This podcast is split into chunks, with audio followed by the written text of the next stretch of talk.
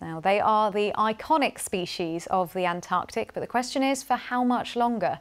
Emperor penguin colonies living in an area where there was total sea ice loss in 2022 have experienced almost total breeding failure. The study from the British Antarctic Survey published in Nature Communications supports predictions that with current warming trends, over 90% of emperor penguin colonies will be all but extinct by the end of the century.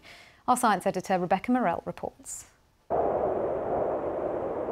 They live in the most remote part of the planet, adapted to survive the harshest conditions. But for emperor penguins, the sea ice that they depend on is vanishing. And this year has seen a record melt, leading to a catastrophic loss of chicks. This is really a sign of things to come. We expect that emperor penguins are going to really suffer with climate change. And this is really poignant because most of these penguins will never have seen a human being in their life. But it's human induced climate change which is driving their futures and a future which is looking really bleak at the moment. To breed successfully, emperor penguins need nine months of solid sea ice. The chicks are cared for by their parents as they develop and grow. They need to stay on the ice until they replace their fluffy down for waterproof feathers. The problem is the ice is melting much earlier in the season, and if the chicks enter the water before they're ready, they don't survive. The red line on this map shows where the sea ice used to reach at the end of Antarctica's summer. 2023 has seen a record low. Only the white and light blue areas are ice. This area lost all of its sea ice. Five emperor penguin colonies are located there and four lost all of their chicks. That's an estimated five to 10,000 birds. Out of 66 colonies across the continent, 19 failed either partially or totally to breed. And scientists say if this trend continues, over 90% will be doomed to extinction by the end of this century. This graph shows the area of Antarctica's sea ice as it melts and grows between summer and winter.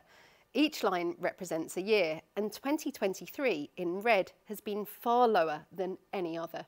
We had a record annual minimum low in February of this year, and also what's happening right now so in antarctic winter as the ice freezes up is that that ice is not freezing as fast as it normally would because it's so far outside what we've observed previously. You know we expected change but we don't i didn't i don't think expect change this rapidly and this much.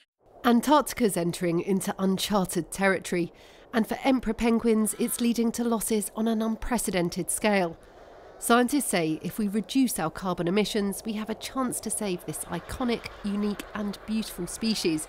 They say their future is in our hands. Rebecca Morelle, BBC News. Joining us now is Norman Ratcliffe, a seabird analyst from the British Antarctic Survey. Thank you so much for joining us, Norman. The figures are really stark, aren't they? 90%. Just in layman's terms, how do you uh, reach that prediction? How is that figure arrived at?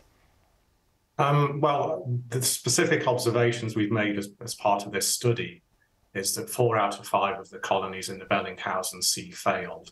So that's the first time we've seen a regional loss on this scale. Previously, we've seen isolated events uh, where individual colonies have failed. Um, in terms of looking forward, there's, there's a lot of modelling that predicts what's going to happen to sea ice and how emperor penguins may respond. But this study provides the first empirical evidence that widespread failures can occur. So we could be looking at an example of what a future Antarctica could look like. And just explain why the sea ice levels are so significant and crucial for penguin colonies. Um, yeah, I mean, emperor penguins are almost completely dependent on sea ice as a platform to nest upon. And that has to last until at, le um, at least December, early December. Because at that stage, the chicks acquire waterproof plumage and they fledge and they can be self sufficient. If it breaks up any earlier, those chicks will fall into the water and drown or they drift away on ice floes and they'll starve. So this is a uh, extensive sea ice losses are a big problem for emperor penguins. And is there anything feasibly that can be done to reverse this? How practical are any steps to change this? Um, emperor penguins are they nest in very remote locations, so they've never really been exposed to hunting pressures.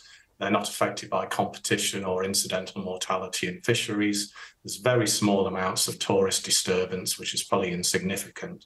So the only thing that really impacts on them is climate change. So addressing the climate crisis is the main action that's going to benefit this species. And you obviously are very experienced at, at these sort of uh, surveys and this sort of analysis. How does this compare with what you've come across before? Because to the, you know, the in, inexperienced observer, it does seem really dramatic uh, a warning, doesn't it?